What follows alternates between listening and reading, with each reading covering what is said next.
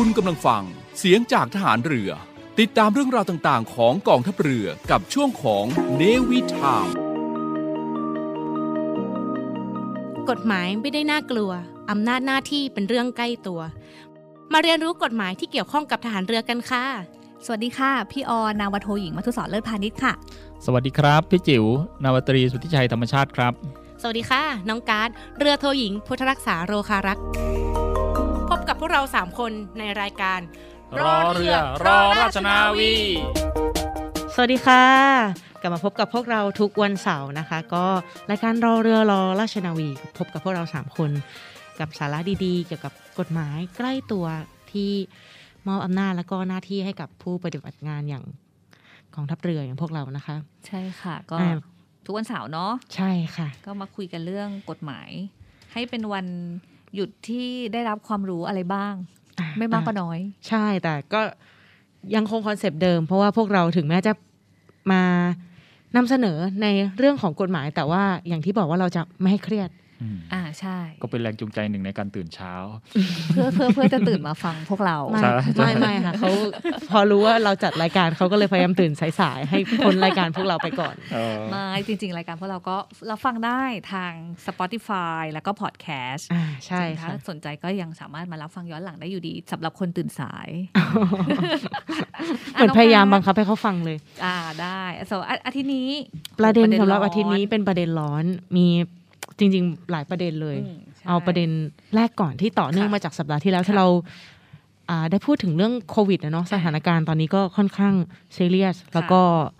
เขาเรียกว่าเดือดร้อนกันหลายพื้นที่อ่าใช่ค่ะใช้กันทุกหย่อมหญ้าก็มีมาตรการป้องกันโควิด ที่ออกมาก็คือเพิ่มจังหวัด 3 จังหวัด เป็นค่ะพื้นที่สีแดงเข้ม แล้วก็ยังคงเคอร์ฟิวเหมือนเดิมค่ะ ช่วงกลางคืนก็คือสามทุ่มถึงตีสี่ค่ะคืองดการเดินทางออกนอกเคหสถาน แต่ว่าในช่วงกลางวันก็คือถ้าเลี่ยงได้ก็คือเลี่ยงอืมแต่ว่าด้วยความจำเป็นแล้วก็อะไม่ได้ห้ามค่ะก็เพียงแต่ว่าค่ะ ความจำเป็นก็เพื่อออกไปทำซื้อของอุปทำโภคงานบริโภคอ่าแล้วก็ติดบางต่อบางบางงานที่ไม่สามารถจะทำงานเอ่อใช่ ที่บ้านได้ใช่แล้วก็เพื่อออกไปซื้อยา รวมถึงคนที่มีความจำเป็นจะต้องไปโรงพยาบาล หรือก็ไปฉีดวัคซีนเนี่ยก็สามารถที่จะออกไปได้ช่วงกลางวัน แต่ว่าถ้าเลี่ยงได้ก็เลี่ยง ใช่ค่ะ แล้วก็ตอนนี้อย่างร้านสะดวกซื้อเนี่ยค่ะ ก็เปิดปิดสองทุ่มปิดช่วงสองทุ่มถึงตีสี่ค่ะแล้วก็ทางศูนย์การค้าเองก็จะเปิดเฉพาะโซนซูเปอร์มาร์เก็ตร้านขายยาเวชภัณฑ์ เท่านั้น ใช่เท่านั้นเขาเรียกว่า เน้นย้ำหรือเอ่ออนุญาตเฉพาะในส่วนที่เกี่ยวกับการความจำเป็นอืมเนาะเรื่องอาหารการกินแล้วก็เรื่องยาใช่ค่ะก็มันต้องอาศัยความร่วมมืออืมต้องจากต้องทุกต้องช่วยคนช่วยนะกันทุกใช่ภาคส่วนนะครับค่ะเราก็รักษาตัวเองแล้วก็อ่าแนะนำให้คนอื่นรักอ่าดูแลรักษาตัวเองและครอบครัวด้วย ใช่ครับใช่แล้วช่วงนี้ก็อยู่ห่างกันไว้ก่อนใช่ว่างค่ะๆก็มาฟังประเด็นร้อนๆจากของพวกเราก็ได้ใช่ถ้าเหงาค่ะอยู่บ้าน ก็อ่อยแต่นอกจากเรื่องโควิด แล้วคือหนูเองก็โซเชียลอะนะ หนูก็ดูทาง Facebook Instagram Twitter ค่ะก็มีประเด็นร้อนแรงมาอีกประเด็นหนึ่งอืมที่เราจะไม่พูดถึงไม่ได้เลย เพราะว่าเราเอ่อเป็นนักกฎหมายของค่ะกองทัพเรือเนาะโอ้สำนักใช่งานพระธรรมใช่นูญฐานเรือ เราก็จะเกี่ยวข้องกับตัวกฎหมาย หรือเป็นที่ปรึกษาทางกฎหมายให้กองทัพเรือค่ะตอนนี้ก็มีประเด็นเรื่องเรือดำน้ำอืมการจัดไม่พูซื้อไม่จัดไจ้าง ร้อนกว่าประเด็นโควิดอีก เรียกว่าเขาเรียกว่าอะไรนะเขาเรียกชิว่างชิงหน้าข่าว หน้าสื่อ ใช่ค่ะไปไม่น้ก็อยเลยเป็นประเด็นที่ทุกคนก็รับตัวแล้วก็ถามเราเข้ามาอืมบ้าง หรือว่าพี่ๆก็น่าจะได้รับคำถามนี้เช่นเดียวกันอืมใช่แต่ว่าเรื่องเนี้ยจะให้ใครอธิบายไปดีไม่ได้นอกจากพี่จิ๋วหรือว่าพี่จิ๋วน่าจะเป็นผู้ที่อธิบายได้ดีกว่าโอ้โหแน่นอน คือเอ่อเรื่องเรื่องนี้เนี่ยต้องบอกอย่างนี้ว่าค่ะเอ่อ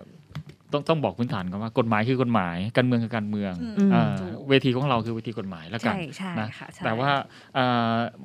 ก็ก็ขอความกรุณาผู้ฟังนะว่าอืมพยายามอย่าอย่าไปโยงกันระหว่างเรื่องกฎหมายเรื่องการเมืองอืมก็พยายามแยกกันให้ขาดนะครับจริงๆเราไม่อยากให้โยงทุกเรื่องแหละอ่าไม่อยากให้โยงทุกเรื่องเออก็ไม่ก็ไม่ว่าจะเรื่องอะไรก็เอ่อตามมันใช่มันไม่ใช่มันจริง ๆ พี่มองว่ามันมันไม่จำเป็นที่ต้องมาโยงกันเนาะอืมอ่าแล้ววันนี้ก็คือสิ่งที่เราจะมาคุยกันก็มันก็จะเป็นประเด็นกฎหมายที่มันอืมเกี่ยวข้องกับการจัดซื้อจัดหาเรื่องเรือดำน้ำนี่แหละอ่าอืมเพราะว่ามันก็มีประเด็นที่ผู้คนพูดคุยกัน คือคือหลังจากที่ที่เอ่อท่านโฆษกอะนะคะพลเอกเชษฐาเนี่ยก็ออกมาแถลงและล่าสุดว่าทรเราอะกเกาะทหารเรือเราเนี่ยก็ชะลอโครงการที่จะจัดซื้อเรือดำน้ำลำที่สองแล้วก็ลำที่สามออกไปนะคะอืมก็แต่คราวเนี้ยคือประเด็นหนึ่งก็คือว่าเนื่องจากว่าไอ้ลักษณะของการทำสัญญาที่เราจัดหาเรือดำน้ำเนี่ยค่ะมันเป็นลักษณะของการทำสัญญากับรัฐบาลต่อรัฐบาลก็คือสัญญา G2G อืมซึ่งมันมีการพูดคุยระหว่างเรากับประเทศจีนไว้แล้ว ฉะนั้นเนี่ยในการที่เราชะลอไป มันทำให้เราจะต้องไปเจรจากับจีนเนี่ยให ม่อ่าเพิ่มเติมอ่าใช่อ๋อเพิ่มเติมหรือเจเจเจรจาใหม่เพราะว่าเราเราเราเคยคุยกันกันไว้แล้วนะคะ คราวนี้คือประเด็นในส่วนของกฎหมายอย่างหนึ่งก็คือว่า เอ๊ะแล้วลักษณะของการทำสัญญาอืมจัดซื้อเรือดำน้ำนี่แหละที่วันเนี้ยเราจะให้อาจารย์พี่จิ๋วเขาเล่าให้เราอืมสองคนฟังอะเพราะว่าการซื้อขายเนี่ยอะหนูก็นึกถึงหลักกฎหมายอืมแพ่งทั่วไปก่อนอ่าเหมือนหนูถูกจะซื้อของพี่อออย่างเงี้ยค่ะค่ะ หนูเคยพูดทับทามทำสัญญาจะซื้อจะขายกับพี่ออไว้อืมอืมเกิดหนูผิดสัญญาเนี่ย หนูไม่มั่นใจว่าอ่า ทางเรื่องใหญ่ ๆ อย่างสัญญา G2G เนี่ยมันจะค่ะใกล้เคียงหรือเหมือนกับสัญญาซื้อขายของประมวลกฎหมายแพ่งอะไรอย่างนี้หรือเปล่าอะอืมมันมันใกล้เคียงกันคือคือบอกงี้ว่าถ้าเกิดหลักการซื้อขายแบบพี่ออกับน้องการดเนี่ยจะซื้อขายกันอ่าถ้าเกิดเราเคยเรียนกฎหมายก็จะยกยกหลักในเรื่องของอะไรนะแพคตาซันสแวนด้านะคือสัญญาอ่าต้องเป็นสัญญาอืมค่ะอ่าแต่ว่าในเรื่องของอาการทำสัญญาระหว่างรัฐเนี่ยมันจะอ่าอะไรเขาเขาจะบอกว่าจะวางเนื้อหาของกฎหมายเนี่ยแล้ว แต่ละประเทศนั้นๆไว้อืมแต่ว่าจะเอาอ่าเป็นกฎหมายระหว่างประเทศมาอืมาเป็นเป็นเป็นเรื่องอ่าเชื่อมกันค่ะอืมนะครับในเรื่องค่ะเกิดกรณีพิพาทอะไรยังไงเนี่ยเดี๋ยวจะอธิบายในช่วงหลังๆ แต่ว่ามันจะอืมอ่าไม่เหมือนที่สภาพบังคับ มันจะไม่เหมือนสัญญาเอกชนทั่วไป มันจะมีอ่าอะไรที่มันผ่อนค่ะปลนมากกว่านั้น ตรงนี้น่าสนใจนะอืมไอ้ค่ะสัญญาที่เราเรียกกันเนี่ยว่าสัญญา G2G อะที่มันเป็นสัญญาระหว่างค่ะรัฐบาลกับรัฐบาลเนี้ยมันมัน จริงๆมันมันมีที่มา แล้วมันก็ต้องอืมมีข้อดีของมันแหละถ้าไม่งั้นอืมเราไม่มาเลือกใช้วิธีหนูเคยได้ยินการแบบหรอกว่า เคยได้ยินว่าสัญญา G2G เนี่ยมันคือสัญญาระหว่างรัฐบาลกับรัฐบาล หรือหน่วยงานของรัฐกับหน่วยงานของรัฐ หรือหน่วยงานของรัฐกับรัฐวิสาหกิจค่ะตรงส่วนนี้ ไม่มั่นใจว่า แล้วสัญญาของเราเนี่ยเรือดำน้ำเราเนี่ย คือเป็นลักษณะอย่างที่กล่าวมาอืมอันนี้ถูกต้องใช่ไหมคะอืมเออก่อนอื่น ก่อนอื่นอะสัญญาตรงเนี้ยมันเนื่องจากว่า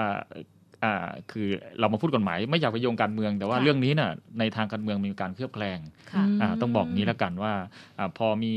คนไปพูดแล้วมันมีคนเคลือบแคลงแล้วประชาชนสงสัยอืมอ่าหลักการของการซื้อซื้อนะซื้อในภาครัฐเนี่ยเขาบอกค่ะคุ้มค่าโปร่งใสมีประสิทธิภาพและมีอืมประสิทธิผล แล้วก็ตรวจสอบได้ค่ะเมื่อมีการอ่ามีคนเคลือบแคลงสงสัย เรื่องนี้ก็ถือเป็นโอกาสอันดีแล้วกันที่จะอ่าได้อธิบาย ว่าอืมกระบวนการของเราอ่า ในการจัดซื้อจ้างน่ะเป็น G2G หรือไม่อืมและค่ะกระบวนการดำเนินการในการ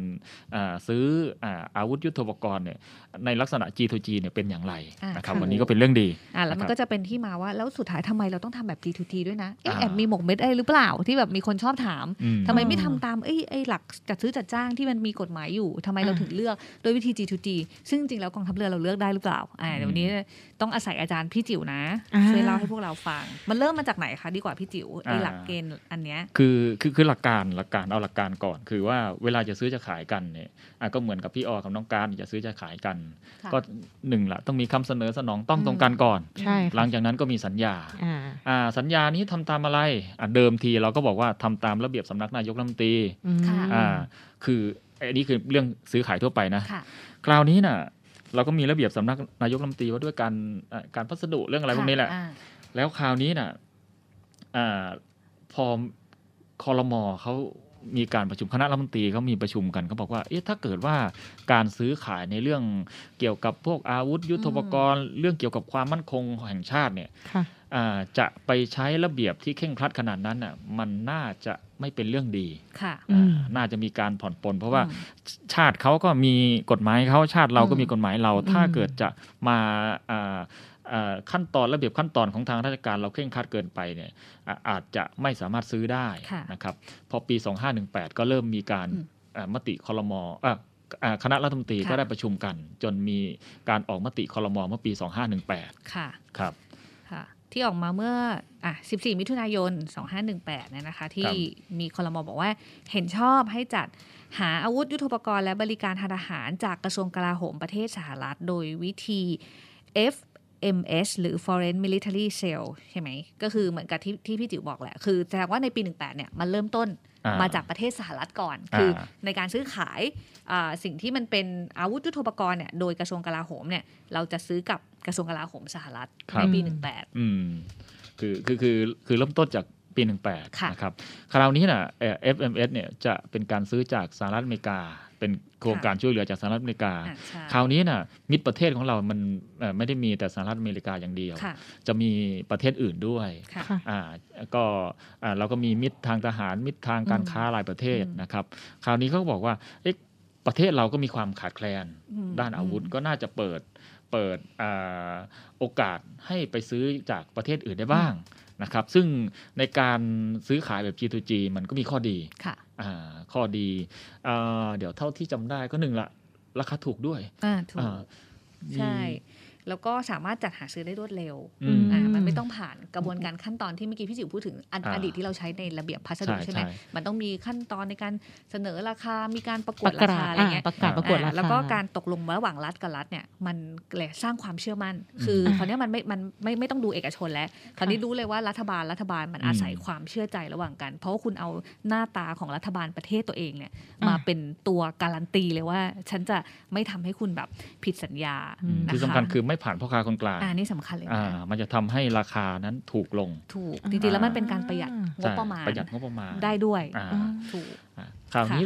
พอปี 2535 จะมีอ่าระเบียบอ่าว่าด้วยการพัสดุค่ะค่ะนะครับก็คราวนี้เนี่ยก็มีการจัดซื้อจัดจ้างก็ดำเนินการตามระเบียบพัสดุ แต่ว่าในส่วนของอาการ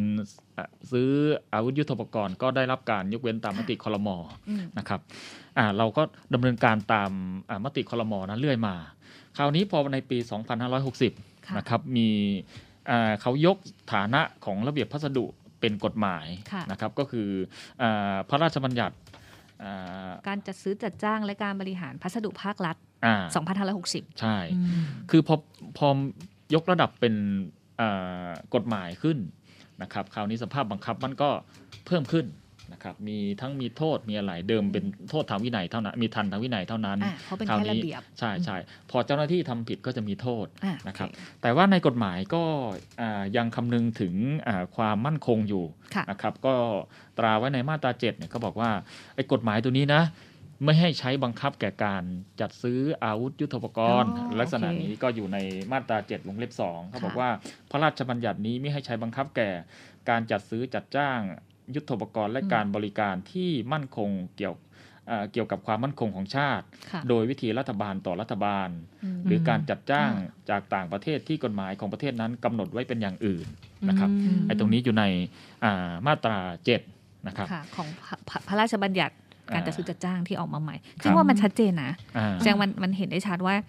การจะซื้อ อะไรที่มันเกี่ยวข้องเรื่องของความมั่นคง พวกอ่าอาวุธอาวุธยุทโธปกรณ์ยุทโธปกรณ์ต่างๆเนี่ยจะต้องทำสัญญาในรูปแบบเดียวเท่านั้นคือ G to G รัฐต่อรัฐเท่านั้นเลยอ่านี่ก็เขียนไว้ชัดในตัวพระราชบัญญัติฉบับนี้เลยนะครับคราวคราวนี้น่ะอ่าน้องการ์ดอาจจะตั้งคำถามว่าอ้าวแล้วแบบนี้เนี่ยหน่วยงานเกี่ยวกับความมั่นคงเนี่ยจะไปทำอย่างไรก็ได้เลยอืมอ่าอ่ามันใช่อ่าคือคือเดาเดาคำถามได้เลย คราวนี้เขาก็บอกว่าไม่ใช่อย่างนั้นจากแววตาคือคือไม่ใช่อย่างนั้น คือกระบวนการในการจัดซื้อจัดจ้าง มันก็ต้องมีรูปแบบขั้นตอนและพิธีการเหมือนเดิมแหละค่ะอืมนะครับ แต่ว่าจะไปบัญญัติไว้ตรงไหนอืมคราวนี้มันจะมีคณะกรรมการคณะหนึ่งนะครับค่ะซึ่งเอ่อเกี่ยวกับการออกประกาศในการจัดซื้อจัดจ้างนี่แหละนะครับเขาชื่อว่าคณะกรรมการนโยบายการจัดซื้อจัดจ้าง และการบริหารพัสดุภาครัฐอืม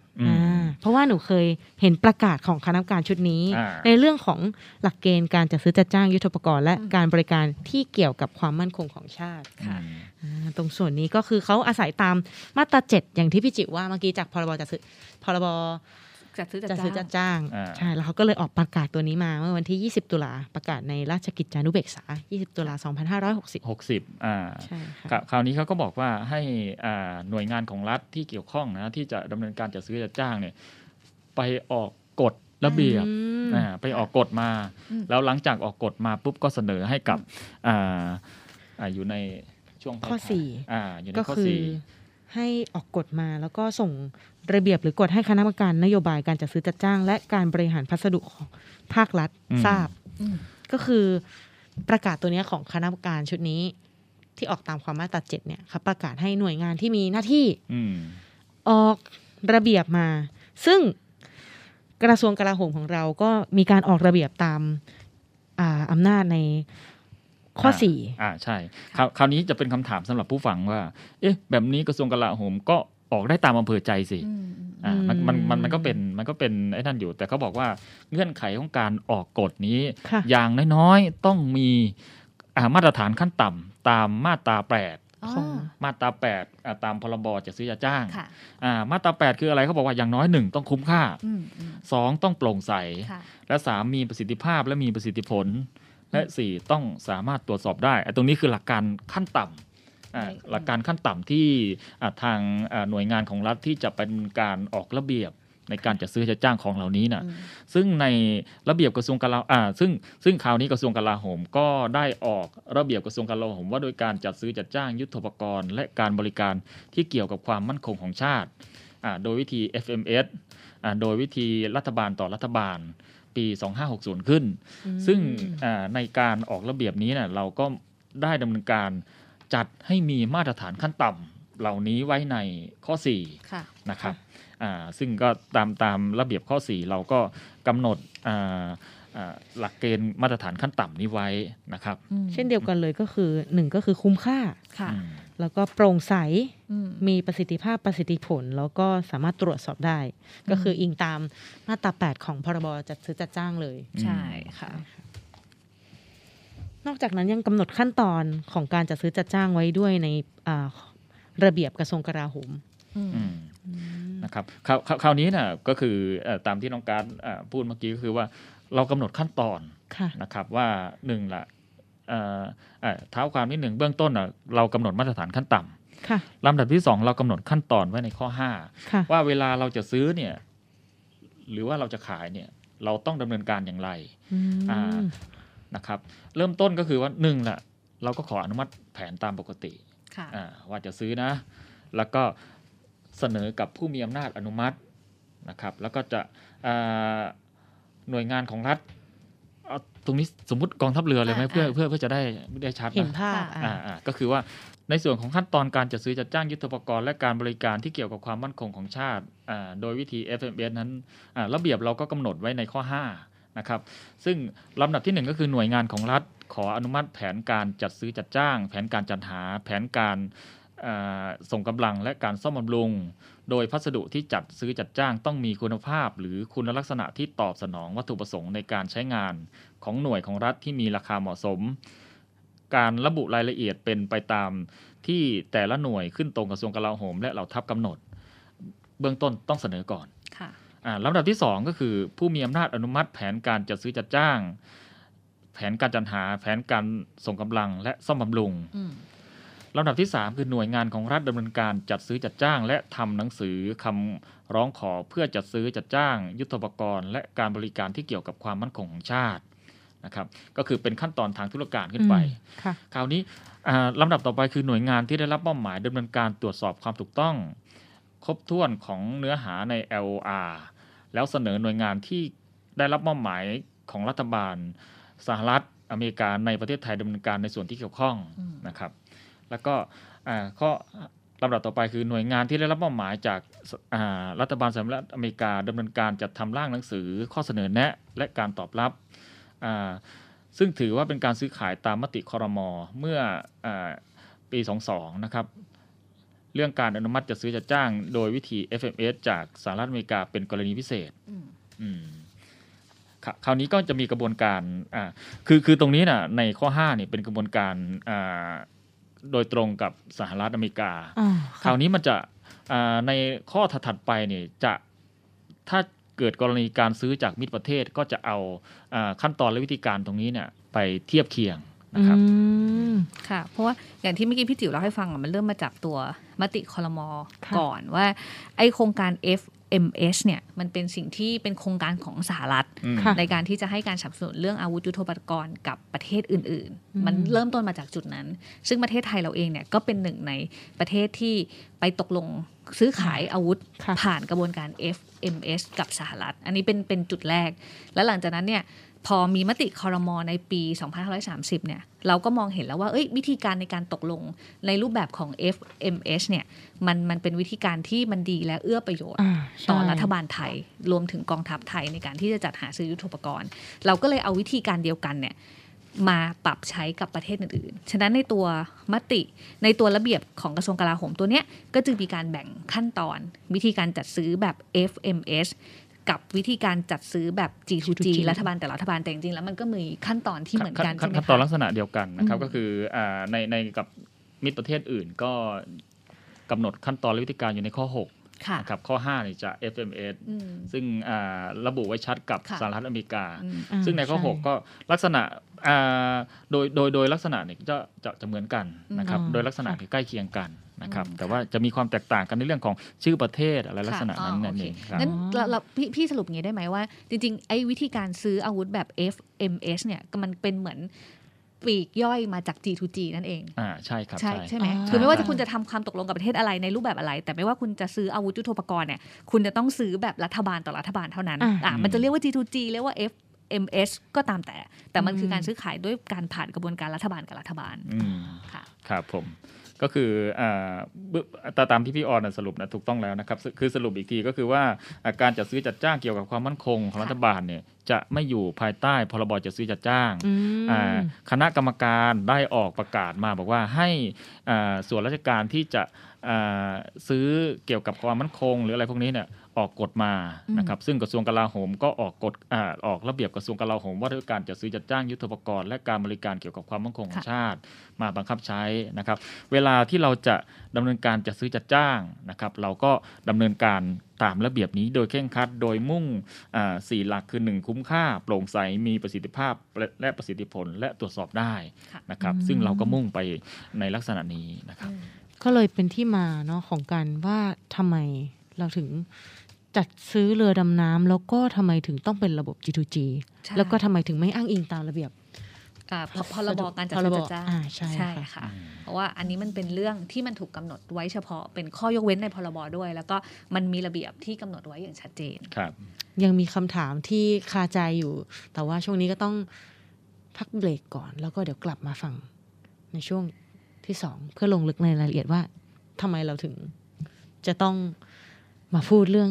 การจัดซื้อจัดจ้างเรือดำน้ำกันวันนี้อ่าและรายละเอียดในเรื่องของการจัดซื้อขายทั่วไปกับ G2G มันยังมีความแตกต่างอะไรอ่ากันใช่อีกนะค่ะอ่าโอเค เดี๋ยวพักฟังสิ่งน่าสนใจสักครู่นะคะสำหรับคนผู้ฟังจาก 93 ก็มารับฟังพวกเราต่อได้ในสัปดาห์หน้าค่ะใช่กับแล้วรายการเราเรือเราราชนาวีใช่ะก็คิดว่าอาทิตย์นี้ก็คงได้ความรู้ไปไม่มากก็น้อยนะค่ะในส่วนประเด็นเรื่องที่มันเกี่ยวข้องกับการซื้อ ทำสัญญาระหว่างรัฐบาลกับรัฐบาลก็จะได้เห็นภาพในการตัดสินใจในการอ่าจัดซื้ออาวุธยุทโธปกรณ์ในส่วนของกองทัพมากยิ่งขึ้นค่ะค่ะพักสักครู่ค่ะ การทุจริตคอร์รัปชันเป็นภัยคุกคามต่อความมั่นคงของชาติ มาร่วมสร้างความใสสะอาด ปลอดจากพฤติกรรมการทุจริตประพฤติมิชอบ สร้างความโปร่งใสและประสิทธิภาพของกระบวนการทำงานในกองทัพเรือ เพื่อให้ข้าราชการและลูกจ้างของกองทัพเรือ ประพฤติปฏิบัติงาน โดยเน้นผลงานการมีคุณภาพ ความซื่อสัตย์สุจริต และการมีจิตสำนึกในทางที่ดี เพื่อให้ข้าราชการกองทัพเรือมีเกียรติและศักดิ์ศรีมีความภูมิใจ มีขวัญและกำลังใจในการทำงาน เพื่อให้กองทัพเรือมีภาพลักษณ์ที่ดีจนเป็นที่ยอมรับชื่นชม เชื่อถือศรัทธา พึงพอใจ และประทับใจในการทำงาน และผลการทำงานของกองทัพเรือ คุณสามารถมีส่วนร่วมป้องกันและปราบปรามการทุจริต ร่วมกันทำให้กองทัพเรือใสสะอาด แจ้งเบาะแสได้ที่ ศูนย์รับเรื่องร้องทุกกองทัพเรือ 02 475 4789 หรือที่ www.navy.mi.th ร้องทุกข์ ศูนย์ประสานราชการใสสะอาดกองทัพเรือ ร่วมใจ กองทัพเรือไทย ใสสะอาด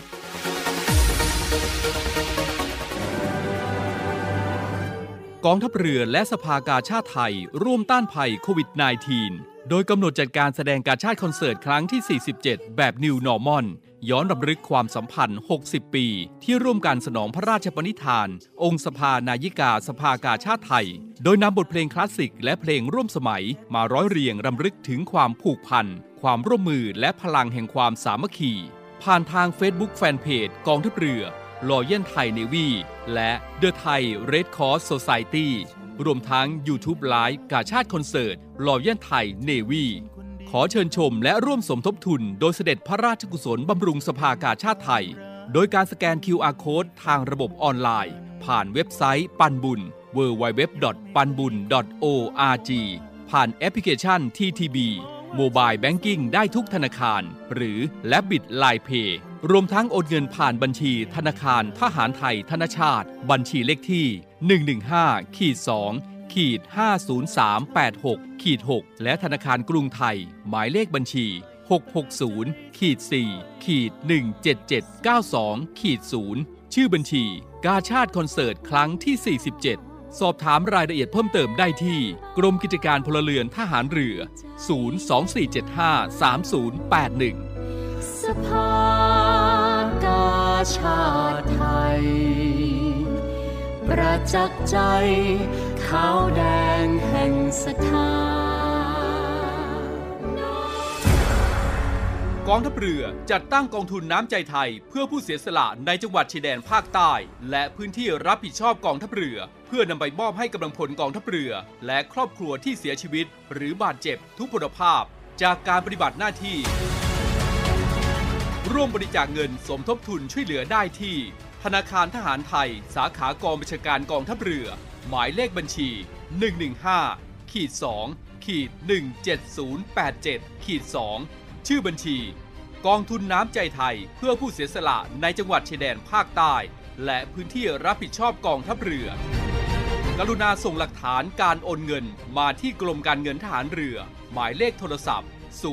2475 5557 หรือ 02475 4584